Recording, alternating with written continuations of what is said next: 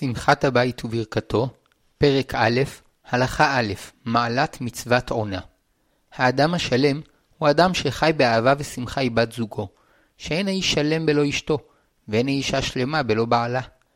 ועיקר הייחוד שביניהם בא לידי ביטוי במצוות עונה, שעל ידה הם מתאחדים לגמרי, מבחינה רוחנית וגשמית כאחד, ועל ידי כך הנישואים שלהם שלמים. מצווה זו צריכה להתקיים בתשוקה ושמחה יתרה, כשהאיש רוצה לענג ולשמח את אשתו ככל היותר, והאישה רוצה לענג ולשמח את בעלה ככל היותר. ועל כן נקרא שמה של מצווה זו שמחת עונה, שאין שמחה גדולה ממנה בעולם הזה, והיא מעין שמחת עולם הבא. במסגרת הנישואין, אדם יכול לקיים בשלמות את מצוות ואהבת לרעך כמוך, שעליה אמר רבי עקיבא שהיא כלל גדול בתורה. מפני שרק בין בני הזוג האהבה מתקיימת בשלמות בכל תחומי החיים, הרוחניים והגשמיים. נמצא שעל ידי שבני הזוג חיים יחד באהבה, כשכל אחד מהם אוהב את בן זוגו לא פחות ממה שהוא אוהב את עצמו, ורוצה לשמח אותו לא פחות ממה שהוא רוצה לשמוח בעצמו, הם מקיימים באופן תמציתי את כל התורה. גדולה מצווה זו, שעל ידה השכינה שורה ביניהם, כפי שדרש רבי עקיבא, איש ואישה זכו שכינה ביניהם, לא זכו אש אוכלתם. בשם איש מופיעה האות י', ובשם אישה מופיעה האות ה', יחד שם י'-כ'. ולא זו בלבד, אלא שמתוך מצווה קדושה זו, זוכים לקיים את מצוות פרו ורבו, ועל ידי כך זוכים להיות שותפים עם הקדוש ברוך הוא בהולדת נשמה חדשה. וכפי שאמרו חכמים, שלושה שותפים יש באדם, הקדוש ברוך הוא, ואביו, ואימו. ועל ידי כך הם מגלים את השם הקדוש בין ארבע אותיות, שכבר למדנו שהאות י' מתגלה באיש, האות ה' באישה, ועל ידי הבן והבת מתגלות גם שתי האותיות הנוספות, אות ו' בבן ואות ה' בבת. לפיכך, בשעת משבר וחשד בין איש לאשתו, ציווה הקדוש ברוך הוא למחוק את שמו שנכתב בקדושה, כדי לעשות שלום בין איש לאשתו. על ידי מחיקת השם הקדוש שכתוב על הקלף, יתקיים השם הקדוש בחייהם של בני הזוג. וכל כך גדולה מעלת הנישואין, עד שאמרו חכמים, כל אדם שאין לו אישה אינו אדם. עוד אמרו, כל אדם שאין לו אישה שרוי בלא שמחה, בלא ברכה, בלא טובה, בלא תורה, בלא חומה, בלא שלום. וכמובן שגם כל אישה שאין לה בעל, חסרה את כל המעלות הללו. וכיוון שמצוות עונה היא הביטוי היסודי של הנישואין, הרי שכל המעלות הללו קשורות במישרים למצווה זו. הואיל ויסוד החיבור שבין איש לאישה חשוב כל כך, גם היצר שבו גדול במיוחד. ונתן הקדוש ברוך הוא בחירה לאדם, וכשהוא מטה את היצר הזה לטובה במצוות עונה כהלכתה, אין טוב ממנו, וכשהוא מטה את היצר הזה לרעה, אין רע ממנו. שמחת הבית וברכתו, פרק א', הלכה ב', כללי מצוות עונה. מצוות עונה היא שיתייחד האיש עם אשתו באהבה ושמחה יתרה, ויענג אותה ככל יכולתו עד שתגיע לשיא השמחה, ויתייחד עמה בייחוד גמור, עד שזרעו יצא לתוכה באותו מקום שבו היא יכולה להתעבר. וזהו שנאמר, שאירע כסותה ועונתה לא יגרע. כיוון שהאיש מוגבל ביכולתו הגופנית, הרי שעונת המצווה נקבעת על פי מה שיכולתו הגופנית וצורכי עבודתו מאפשרים לו. לפיכך, הטיילים שהם אנשים בריאים ופרנסתם קלה, חייבים במצוות עונה כל יום. עובדים רגילים חייבים במצווה פעמיים בשבוע, ואנשים שעובדים מחוץ לעיר חייבים במצווה פעם בשבוע. בנוסף לכך, כאשר אחד מבני הזוג משתוקק לזה, מצוות עונה מחייבת את בן זוגו להיענות לו. מצווה זו היא עיקר ויסוד הנישואין, והמבטל אותה כדי לצייר את אשתו, עובר באיסור תורה של ועונתה לא יגרע, ואי אם ביטל אותה מתוך רשלנות בלא כוונה לצערה, עובר באיסור מדברי חכמים, ויש אומרים שגם בזה עובר באיסור תורה. בנוסף לכך, על ידי מצוות עונה מקיימים האיש והאישה בשלמות את מצוות ואהבת לרעך כמוך, ועניינה שידאג כל אחד מהם לטובתו של בן זוגו ככל יכולתו. מכיוון שהתענוג הגדול ביותר שיש לאדם בעולם הזה קשור למצוות עונה, אם האיש מחסיר מאשתו תענוג שמשמח אותה, הרי שהוא עושק אותה, שאין לאדם מלבדו שיכול להעניק לה את השמחה הזו, ואם היא מחסירה ממנו תענוג שמשמח אותו, הרי שהיא עושקת אותו, שאין לו בעולם מי שתשלים את חסרונו. ביטול מצווה זו הוא העילה המרכזית לגירושין. שאם האיש טוען שאשתו מאוסה עליו ואינו מעוניין להתחבר עמה ולשמחה בעונות שהוא חייב בהן, זכותה של האישה לתבוע גירושין, תוך שהיא זכאית לקבל את תשלום כתובתה כפיצוי. ואפילו אם הוא מוכן להתחבר עמה, אבל אומר, אי אפשי, אין רצוני, אלא אני בבגדי והיא בבגדה, יוציא וייתן כתובה. כי אינו מוכן להתחבר עמה באהבה ולא חציצה. וכן כאשר האישה אינה מסכימה להתחבר עם בעלה בכל העונות הללו, או שהיא מוכנה בתנאי שתהיה לבושה בבגדים, זכותו לגרשה בלא לשלם לה את כתובתה. האיש או האישה שמסרבים לקיים את העונות נקראים בהלכה מורד ומורדת, שהם מורדים בחובה הקדושה שקיבלו על עצמם בעת נישואיהם. שמחת הבית וברכתו, פרק א', הלכה ג', משמעות המילה עונה. נאמר, שאירע כסותה ועונתה לא יגרע. שאירע, היינו שבעת הייחוד יהיו בקירוב בשר. כסותה, היינו השמיכה והמיטה המשמשת אותם בעת החיבור, ועונתה זה החיבור עצמו. ויש שפרשו שאירע היינו מזונה, כסותה אלו בגדיה, ועונתה זה החיבור. נמצא שהכל מסכימים שמצוות עונה היא עיקר הנישואין, שעל ידה באה לידי ביטוי האהבה השלמה שביניהם. ונחלקו האם חובת הנישואין מהתורה קשורה לזה בלבד, וחכמים הם שתיקנו שהבעל גם ידאג למזונה וכסותה של אשתו, כי בלא זה לא יוכלו לשמוח באמת במצוות עונה. יתר על כן, אהבה שלמה כוללת בתוכה גם תחושה עמוקה מאוד של אחריות לטובתו ורווחתו של בן הזוג, ואיך ייתכן שבעל שאוהב באמת את אשתו, לא ידאג למזונה וכסותה. ואם אינו דואג, הרי שאין אהבת אמת במעשה החיבור שביניהם. ויש אומרים שהתורה עצמה חייבה את הבעל לדאוג למזונה וכסותה של אשתו, מפני שאף שמצוות עונה היא הביטוי העמוק ביותר של הנישואין, הקשר השלם שביניהם חייב לכלול בהגדרתו גם אחריות מלאה למזונה ובגדיה של בת הזוג. שלוש משמעויות למילה עונה. א', לשון עת וזמן, שמצווה זו מתקיימת לפרקים לפי כוח האיש וצורכי עבודתו. ב', לשון עינוי, ומנגד לשון הענות. כאשר האיש פורש מאשתו ומענה אותה, וכפי שאמר לבן ליעקב אבינו, ייצף השם ביני וביניך, אם תענה את בנותיי. ופרשו חכמים, אם תפרוש מלקיים עונתן. ולכן ביום הכיפורים שנצטווינו להתענות, צריך לפרוש מתשמיש המיטה. וכן כאשר איש בועל אישה באונס, יש בכך עינוי, שנאמר, וירא אותה שכם בן חמור החיבי נשיא הארץ, ויקח אותה, וישכב אותה, ויעניה.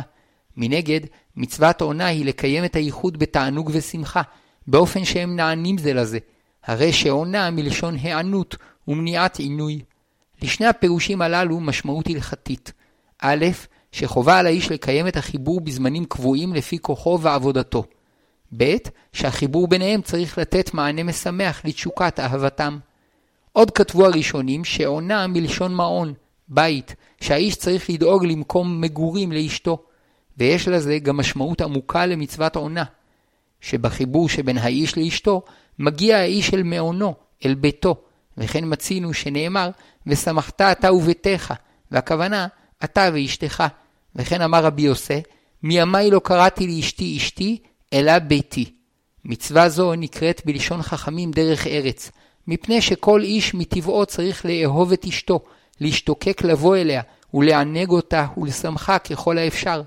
וכל אישה מטבעה צריכה לאהוב את בעלה ולהשתוקק שיבוא אליה, ולענג אותו ולשמחו ככל האפשר. שכך ברא השם את האדם, שמטבעו הטוב הוא רוצה בכך. ורק מי שחלה בגופו או נפשו, אינו חש בתשוקה זו. הרי שהמצווה באה לכוון, לרומם ולקדש את הטבע, אבל לא לבטל את התחושות הטבעיות שעל ידן מקיימים מצווה זו. גם תדירות קיום המצווה נקבעת על פי כללי דרך ארץ, היינו לפי המציאות בה בני הזוג חיים. שמחת הבית וברכתו, פרק א', הלכה ד', מצוות עונה אינה תלויה בפרו ורבו. על ידי מצוות עונה מקיימים מצווה נוספת, פרו ורבו, וגם מכך אפשר להבין את גודל מעלת מצוות עונה, שעל ידה האיש והאישה זוכים להשתתף עם הקדוש ברוך הוא בהולדת אדם. אמנם אין מצוות עונה תלויה במצוות פרו ורבו, ולכן מצוות עונה קיימת במלוא תוקפה גם בתקופות שאין אפשרות שהחיבור יוביל להיריון, כגון בעת שהאישה מעוברת או מניקה, או כשעברה את גיל הפוריות, או כשהיא עקרה. אמרו חכמים שככל שמקיימים את מצוות עונה יותר בשמחה, כך זוכים שהילדים יהיו בעלי תכונות טובות יותר.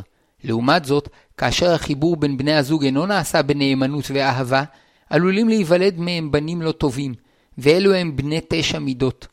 וכן כתב בספר מנורת המאור, כשהאיש והאישה אוהבים זה את זה, ומשמשים בפיוס, ומכוונים שיצא מהם זרע הגון, הקדוש ברוך הוא ימלא משאלתם ויוציא מהם בנים הגונים. עוד אמרו חכמי הנסתר, שמכל חיבור וחיבור שנעשה בקדושה ואהבה, מתווסף שפע חיים וברכה בעולם. וכפי שכתב השלה, מכל ביאה וביאה כשהיא בקדושה, יצא ממנו פעולה טובה. ואף שאין אשתו מתעברת, אינו מוציא זרעו לבטלה, אלא מתהווה מזה נשמה קדושה. כי מכל ביאה נשפע נשמה, ואלו הנשמות באו לבלדות אחרים. ולכן, אברהם היה משמש מיתתו עם שרה, אף שהייתה עקרה, וחס ושלום שיהיה לבטלה. ובהרו בזוהר, שמתוך החיבור השלם בדבקות ואהבה של שני הצדיקים, אברהם ושרה, נבראו נשמות בעולמות העליונים שהשתלשלו ונולדו אחר כך כילדים למשפחות שונות, וכשאותם הילדים גדלו, התקרבו לאברהם ושרה והתגיירו על ידם, ועליהם נאמר, ואת הנפש אשר עשו וחרן. הרי שגם זוגות שלא זכו להיפקד בילדים, כשהם מתייחדים בדבקות ואהבה, הם נעשים שותפים בהורדת נשמות של ילדים לעולם. כדי להבין את העניין צריך לבאר שסדר ירידת הנשמות לעולם מורכב ממדרגות רבות ובחינות שונות, ולכן אפשר שכמה זוגות ישתתפו בהורדה של נשמה אחת לעולם. עוד ראוי להוסיף, שגם לאחר שבני הזוג כבר הולידו את ילדיהם, על ידי התקשרותם באהבה ושמחה, הם מוסיפים חיים וברכה בכל העולמות, ובמיוחד לאלה המקושרים לשורש נשמתם. הרי שבכל זיווג שנעשה בקדושה ותשוקה, הם ממשיכים תוספת הערה וברכה לנשמות ילדיהם. עוד חשוב להוסיף, שגם מי שכבר קיים מצוות פרייה ורבייה, אם מתה עליו אשתו, וקשה עליו להתחתן עם אישה שיכולה ללדת, מצווה שיתחתן עם אישה שאינה יכולה ללדת, מפני שזהו מצב החיים השלם של האדם, ובכך הוא מקיים מצוות עונה מהתורה, ונמנע מהרהורי עבירה. שמחת הבית וברכתו, פרק א', הלכה ה', גילוי האחדות. כדי להבין יותר את קדושת המצווה, צריך להקדים ולבאר שרצה הקדוש ברוך הוא לזכות את בני האדם. לפיכך ברא את העולם כשהוא חסר, כדי שיוכלו בני האדם לתקנו ולעשותו טוב ומאושר. ועל ידי כך יזכו להיות שותפים עם הקדוש ברוך הוא בכל הטוב שבעולם, ושמחתם בו תהיה שלמה. הפירוד הוא החיסרון העמוק ביותר שישנו בבריאה. אמנם השם אחד ברא את כל הברואים, אולם כיוון שהסתיר את אורו, נעשו הברואים נפרדים ממנו יתברך, וממילא גם נעשו נפרדים זה מזה, כשכל אחד דואג לעצמו. ומזה נובעים כל הקטטות, המחלוקות, הסכסוכים והמלחמות. ועל כן העולם הזה נקרא עלמא דפירודה, עולם הפירוד, ולכן הוא גם נקרא עלמא דשיקרא, עולם השקר, שאין מכירים בו את שורש האחדות, וכל הרעות שבעולם נובעות מזה. לפיכך עיקר אמונת ישראל היא אמונת הייחוד, אמונה בהשם אחד.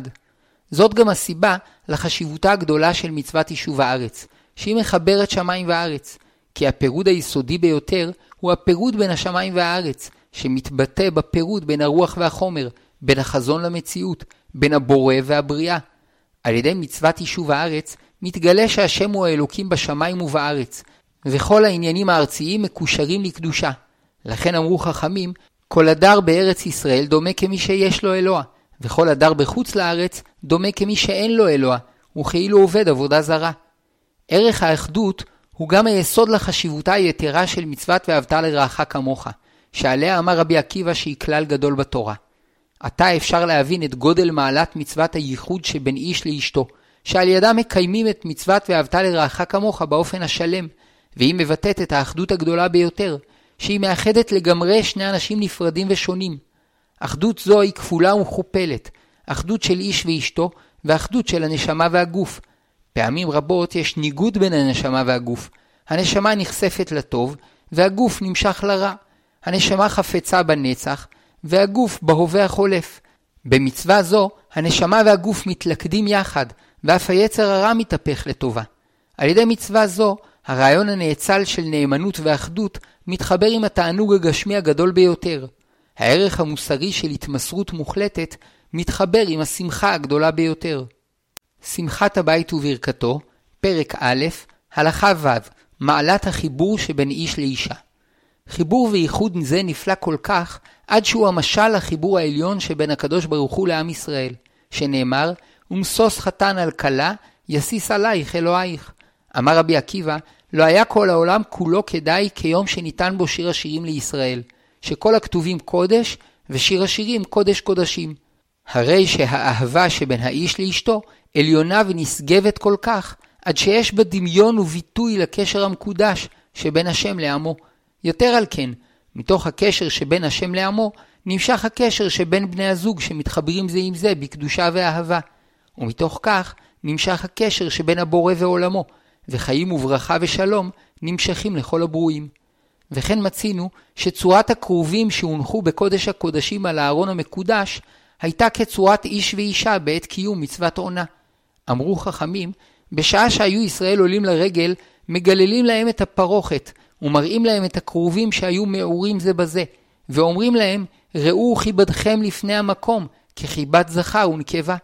וכשפסקו ישראל לעשות רצונו של מקום, נפרדו הכרובים זה מזה, והפנו את פניהם אל הבית. כיוון שעניין הנישואין קדוש ועליון, יום הכיפורים היה אחד משני הימים הטובים שבהם היו עוסקים בשידוכים. וכיוון שיש בחתונה גילוי של אחדות שבאה לידי ביטוי במציאות שלמה של חתן וכלה, מצווה לבטא זאת בשמחה גדולה. ואמרו חכמים, כל המשמח חתן וכלה זוכה לתורה, ונחשב כאילו הקריב תודה, וכאילו בנה חורבה אחת מחורבות ירושלים. וכן מצינו שלאחר שעם ישראל הגיע לשיא הגשמת החזון, בעת ששלמה המלך זכה לייצב את מלכות ישראל ולבנות את בית המקדש, עשה חג גדול לכל ישראל במשך שבעה ימים ועוד שבעה ימים. ביום השמיני שילח את העם ויברכו את המלך וילכו לאוהליהם שמחים וטובי לב על כל הטובה אשר עשה השם לדוד עבדו ולישראל עמו.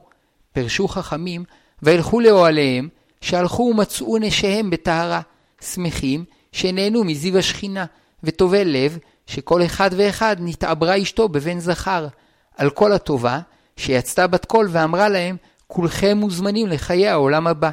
כלומר, כשם שעל ידי הקמת המקדש בירושלים שש השם על עמו כמשוש חתן על כלה, כך התפשטה הקדושה הכללית אל ביתו האישי של כל אחד מישראל, וחזרו ומצאו את נשותיהם בטהרה לקיים את המצווה בשמחה. וכן מצינו לאחר מתן תורה, שציווה השם למשה, לך אמור להם, שובו לכם לאוהליכם. פרשו חכמים לשמחת עונה. מי שאינו מבין את ערך המצווה, יכול לחשוב שלאחר המעמד הנשגב של מתן תורה, אין ראוי לעסוק בדברים שכאלה. אולם ההדרכה האלוקית הייתה הפוכה, שובו לשמחת עונה. משמע שאדרבה, דווקא מתוך הקדושה שהתגלתה במתן תורה, יש לחזור לקיים את מצוות העונה בשמחה. ואכן יש קשר בין הדברים, שמתן תורה היה כעין חתונה בין הקדוש ברוך הוא לישראל, כפי שאמרו חכמים במשנה, ביום חתונתו זה מתן תורה, וביום שמחת ליבו זה בניין בית המקדש. מתוך החתונה הגדולה נמשכה אהבה ושמחה לכל משפחה ומשפחה בישראל. ודבר זה קשה לרבים מחכמי אומות העולם, כי לדעתם תענוגי העולם הזה שייכים לחומר ולחטא ומנותקים מענייני הקדושה הרוחניים. אולם תפקידם המיוחד של ישראל לגלות את אמונת הייחוד, שהשם הוא האלוקים בשמיים ובארץ, ולכן כאשר הייחוד נעשה כהלכה, מתגלה בו העניין האלוקי. וזהו שנאמר, מי ימנע עפר יעקב ומספר את רוב הישראל. אמרו חכמים, מלמד שהקדוש ברוך הוא יושב וסופר את רביעיותיהם, עונת תשמישן של ישראל, מתי תבוא טיפה שהצדיק נוצר ממנה. ועל דבר זה נסמת עינו של בלעם הרשע. אמר, מי שהוא טהור וקדוש, ומשרתיו טהורים וקדושים, יציץ בדבר זה, מיד נסמת עינו. שמחת הבית וברכתו, פרק א', הלכה ז', שמחת עונה. במצב רגיל אדם דואג לעצמו, כי אם לא ידאג לעצמו, מי ידאג לו? אפשר לטשטש את המציאות הזו על ידי חברויות שטחיות ובידור, אבל בראי האמת, כשאדם מכיר את בדידותו, הוא חש עצבות נוראה. זה הצער הקיומי שמלווה את חייו של האדם.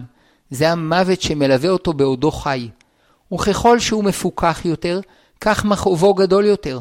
הבדידות מביאה את האדם לידי אנוכיות, לכך שידאג לעצמו בלבד, ואז הוא מתרוקן מערכים, ונותר בלא משמעות לחייו, ובדידותו גוברת. התיקון לזה במצוות ואהבת לרעך כמוך.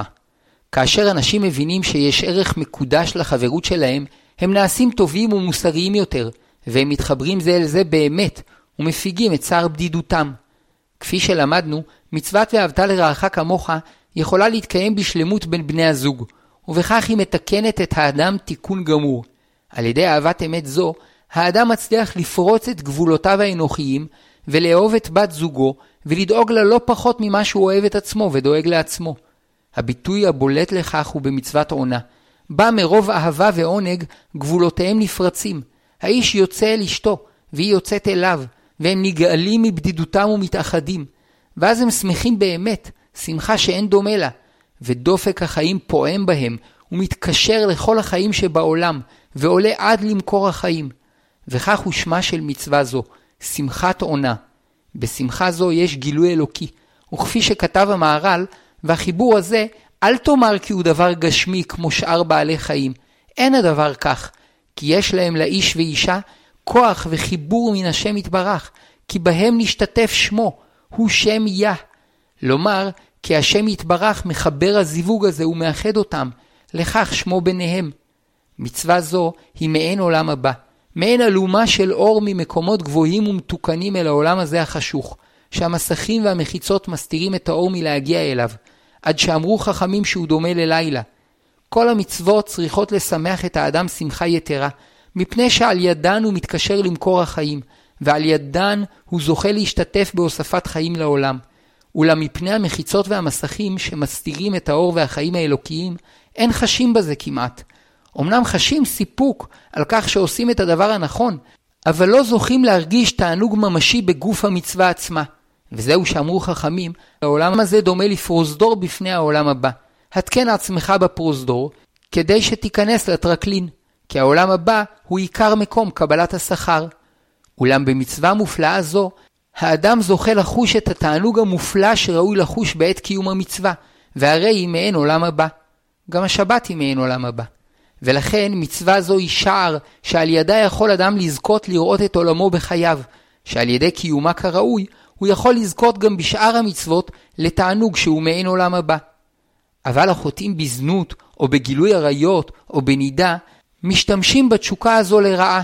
במקום לפרוץ על ידה את גבולות האנוכיות ולהוליד נשמות ולהתקשר להשם, הם פורצים בחטאיהם את המסגרת המוסרית הטובה, ועל כן הם נקראים פרוצים.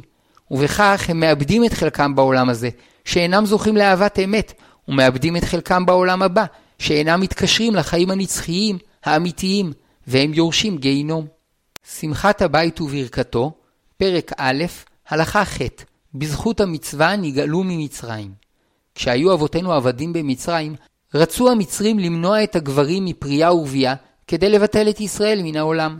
לשם כך הכבידו עליהם את עולם בעבודה קשה ומפרכת, מעלות השחר ועד צאת הכוכבים, וגזרו עליהם שלא יחזרו לביתם, אלא ישנו בשדות.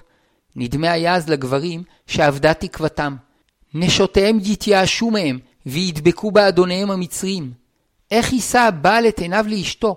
הלא הוא אמור לפרוס עליה את חסותו, להגן עליה מפני נוגס ומתנכל, להביא לה פרנסה וכבוד, להיות דוגמה לילדיהם, והנה עתה הוא עבד מושפל, נתון למרמס תחת כפות רגלי אדוניו. כדי שלא לספוג השפלה נוספת, הוא מעדיף שלא לנסות להתקרב לאשתו. הוא מחניק בקרבו את רצון החיים. גם בילדים אינו רוצה, כי אינו יכול להעניק להם עתיד סביר. כשאשתו מתקרבת אליו, הוא מתרחק, כי הוא חושש שממילא עוד מעט היא תרצה לעזוב אותו. רוב הנשים במצב כזה היו נעלבות ומבקשות להסתפח כאישה שנייה לאחד האדונים המצרים. כך היה עלול העם להיכחד. אמרו חכמים, בשכר נשים צדקניות שהיו באותו הדור, נגאלו ישראל ממצרים. בשעה שהולכות לשאוב מים, הקדוש ברוך הוא מזמן להן דגים קטנים בחדיהן, ושואבות מחצה מים ומחצה דגים, ובאות ושופטות שתי קדרות, אחת של חמין ואחת של דגים, ומוליכות אצל בעליהן לשדה, ומרחיצות אותן, ושחות אותן, ומאכילות אותן, ומשקות אותן, ונזקקות להן בין שפתיים. כאילו אמרה כל אישה לבעלה, אמנם בעיני המצרים אתה עבד בזוי, אבל בעיניי אתה יקר וחשוב. וכמו שהייתי שמחה לקראתך אילו היית חוזר מעבודה מכובדת, כך אני שמחה לקראתך היום. ובאתי אליך לשדה, לרחוץ את רגליך העייפות מהעבודה, ולסוך את גופך הכואב ממכות, כי אתה הוא בעלי ואהובי. מי שהיו אוכלים ושותים, נוטלות המראות ומביטות בהן עם בעליהן. זאת אומרת, אני נאה ממך, וזה אומר, אני נאה ממך. ומתוך כך היו מרגילים עצמם לידי תאווה, ופרים ורבים, והקדוש ברוך הוא פוקדם לאלתר. ובני ישראל פרו וישרצו וירבו ויעצמו במאוד מאוד, וכל המניין האלו מן המראות. וכיוון שמתעברות, באות לבתיהן, וכיוון שמגיע זמן מולדיהן, הולכות ויולדות בשדה. לאחר שכבר יצאו ישראל ממצרים וקיבלו את התורה ונצטוו להקים את המשכן, עמדו כל ישראל ונדבו זהב וכסף ונחושת, בדים יקרים ואבנים טובות. אמרו אותן אנשים, מה יש לנו ליתן לנדבת המשכן? עמדו והביאו את אותן המראות שהיו מתקשטות בהן, ואף שהיו חביבות עליהן ביותר, מרוב חיבת הקודש התנדבו להביאן. והיה משה רבנו מואס בהן, מפני שעשויים ליצר הרע. ויש אומרים שאף זעף עליהן, ואמר בלשון גוזמה לאלה שעמדו אצלו, מן הראוי היה ליטול מקלות ולשבור את שוקיהן, על שהעיזו להביא מראות אלו לעבודת הקודש. אמר לו הקדוש ברוך הוא למשה, מראות אלו אתה מבזה? המראות הללו העמידו את כל הצבאות הללו במצרים. קבל אותן, כי אלו חביבים עלי מן הכל. טול אותן, ועשה מהן כיור נחושת וחנו, שבו יהיו הכהנים מקדשים עצמם לעבודת הקודש. בתוך כך למדנו דבר נפלא, שאין דבר טהור וקדוש יותר מאהבה זו, שאינה תלויה בדבר והביאה חיים לעולם. ועל כן, דווקא מהמראות הללו עשו את הכיור שעל ידו הכהנים מטהרים ומקדשים את עצמם לקראת עבודתם במקדש.